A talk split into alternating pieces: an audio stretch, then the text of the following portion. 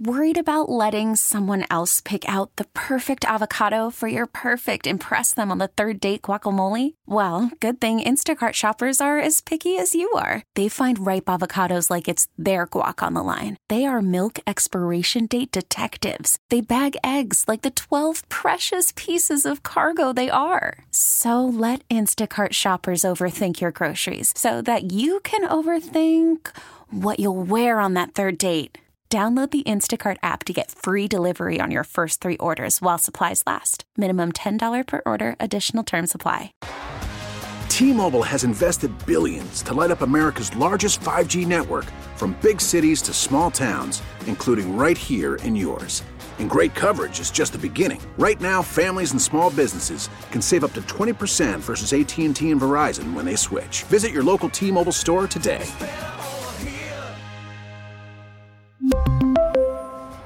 Plan savings with three lines of T Mobile Essentials versus comparable available plans. Plan features and taxes and fees may vary.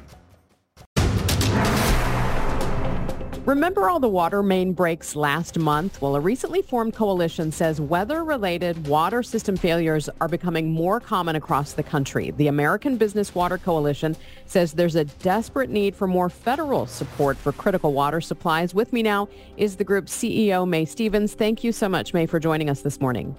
Thanks so much for having me, Megan. I appreciate it. Your group looked at water supply failures over just a 10-day period in January. So tell me what you found. Yeah, so we found over 10 days in January, we found 10 extreme water disasters within the U.S um, mostly caused by the you know extreme weather or the extreme temperature fluctuations that we had with that winter cold snap that came through the country. Um, when temperatures fluctuate, uh, expands and contracts the uh, water pipes underground. And if they're old, if they um, you know haven't been um, you know replaced in a very long time, their cracks can start to form. And when you have that expansion and contraction, um, it can lead to water main breaks um, which are really disruptive, right? It, the the way to handle a water main break is you have to, you know, shut off the water. Sometimes you have to issue a boil water advisory. And we saw in every region of the country um, problems with water main breaks because of that one cold snap in just 10 days. When we look at these systems, how old are some of these systems that we have around the country? I know ours is aging here in St. Louis. Yeah, absolutely. I mean, we have found um, that water, ut- like some water utilities have pipes that date back to the era of the Civil War. Um, it is not uncommon for pipes to be 40, 50, 60 years old. And that's specifically because the federal government changed the way that they funded water infrastructure in the 1980s.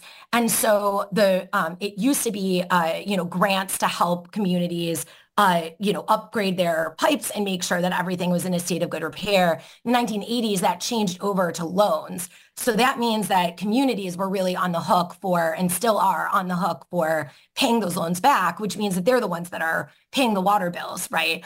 Um, and we saw a dramatic decrease in the amount of funding that the um, that the federal government spends on water infrastructure. It is um, very low at this point. It is about five percent of all the funding of all the spending on water infrastructure in the United States. It's only about 5% of it comes from the federal government. The other 90, 95% comes from people paying their water bills. So people's businesses in every community just paying to keep up but when there are big problems, like if there's, you know, more than 60 water main breaks in a couple days in St. Louis, for example, that's a lot of money that a water utility that, that the community has to put in to fix. And, you know, for many communities, it's just impossible to make, sh- to, you know, keep up some people might say, though, why is it the federal government's responsibility when it's the local communities that are using it? This is exactly the kind of thing that uh, the federal government should pay for, right? It's the kind of infrastructure, it's kind of interstate commerce that's written into the Constitution, right? There is broad bipartisan support uh, in around the country and in Congress uh, to support water infrastructure, but there just isn't the you know sort of will to fund it, and that's what we really need to you know that's what we really need to work on. Um, this is the kind of thing that drives economies, right? And St. Louis is no, um, you know, no exception that when there were all these water main breaks, there were water shutoffs, um, you know, there were boil water advisories. I mean, the entire city of Memphis was under a boil water advisory for a couple days, right? The entire economy in the city shuts down, right? Um, because if you can't have water, if you're, you know, a coffee shop or a hair salon or, um, you know, uh, even a local bookstore, right? You can't run your business if you don't have running water. And so that's really a big, it becomes a very big problem in the last few years, we saw the bipartisan infrastructure law. I think it, it allocated about $50 billion for infrastructure needs. Is that just kind of a drop in the bucket at this point? Yes, and I love the pun. Yes, um, yes, it is. Um, it was the largest ever investment in water infrastructure in history, in the history of the United States. So it was huge. It was incredible, and like uh, you know, we are all very grateful for that uh, influx of funding um, because uh, it was badly needed, but it also only represents 5% of the amount of money that we actually need, right? So obviously, you know, it's a huge step in the right direction, but it is only a drop in the bucket. And we really need to keep uh, working to increase funding over the long term. That funding also was only um, a five year, right? All of the infrastructure funding only uh, lasts for five years and then it goes away and we go back to the way that we were before. Going back to the way that we were before, the way that we are funding water infrastructure previously is not an option. It's, you know, it's not, it's not an option to do things the way that we're doing now, even with that influx of funding. So we definitely can't go back to, you know, barely funding it at all. So as we look at the next decade, what are your projections for what could happen in communities across the country if there isn't more investment put into these aging systems?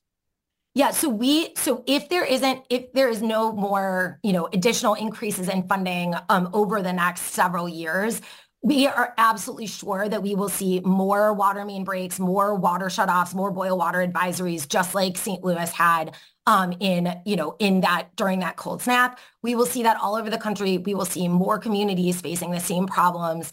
Um, and all of these problems are just going to continue to increase because the maintenance backlog is going to continue to pile up. Um, we need about $1 trillion just to get our water systems into the state of good repair. And that doesn't include um, that doesn't include emerging threats like PFAS, for example. Everybody's heard about forever chemicals in the water.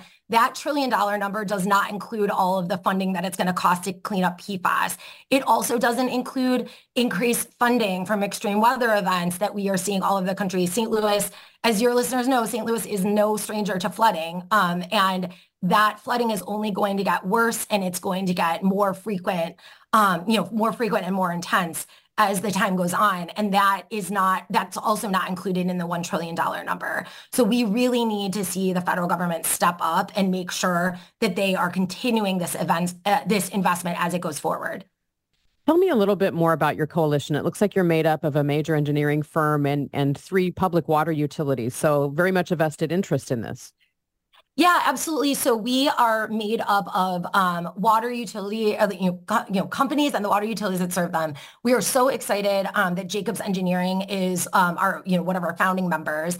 Um, because Jacobs Engineering is sort of known in, you know, sort of the engineering circles as, um, you know, a, a, company that does a really good job on putting in water infrastructure. But what I think a lot of people don't know is that they are also really good at putting in you know data centers and manufacturing sites and food and beverage manufacturing right all of these different um, on the manufacturing or on um, you know sort of the business side and one of the sort of amazing things that they do and this is why we were so lucky to have them as a founding partner is that they when they're putting in so see they're working with you know some big tech company that i won't name on um, on putting together a, a data pro, uh, a data center right um, they are going to, you know, put in put in a data center. Data centers use a lot of water. And because Jacobs knows a lot about water infrastructure, they can talk to this big tech company and say, look, you're going to put this data center in in this location for all the myriad reasons that you, you know, want to put it in because you have the land, because the tax incentives, whatever, right? All of the different reasons. But we're going to tell we're going to tell you about the um, you know, making sure that there's enough water, that the water is reliable, that there aren't going to be a bunch of water main breaks because, you know, the community that you're locating in doesn't have enough money to, you know, do all of the upkeep that's needed, right? And we're going to tell you about what's happening outside of the fence line, right? So they're doing a really good job of, you know, obviously they're doing a great job of, of um, designing within the fence line for this tech company, but they also understand the intersection between that company and, and actual public water infrastructure. Well, Mae Stevens, thank you so much. Really appreciate your time today. Thanks so much for having me, Megan. I appreciate it. That is Mae Stevens. She's CEO of the American Business Water Coalition. We really need new phones. T-Mobile will cover the cost of four amazing new iPhone 15s, and each line is only $25 a month. New iPhone 15s? Only at T-Mobile get four iPhone 15s on us and four lines for 25 bucks per line per month with eligible trade-in when you switch. Minimum of four lines for $25 per line per month with auto pay discount using debit or bank account. $5 more per line without auto pay, plus taxes and fees. Phone fee at 24 monthly bill credits for all well qualified customers. Contact us before canceling account to continue bill credits or credit stop and balance on required finance agreement due. $35 per line connection charge apply. Ctmobile.com. Oh.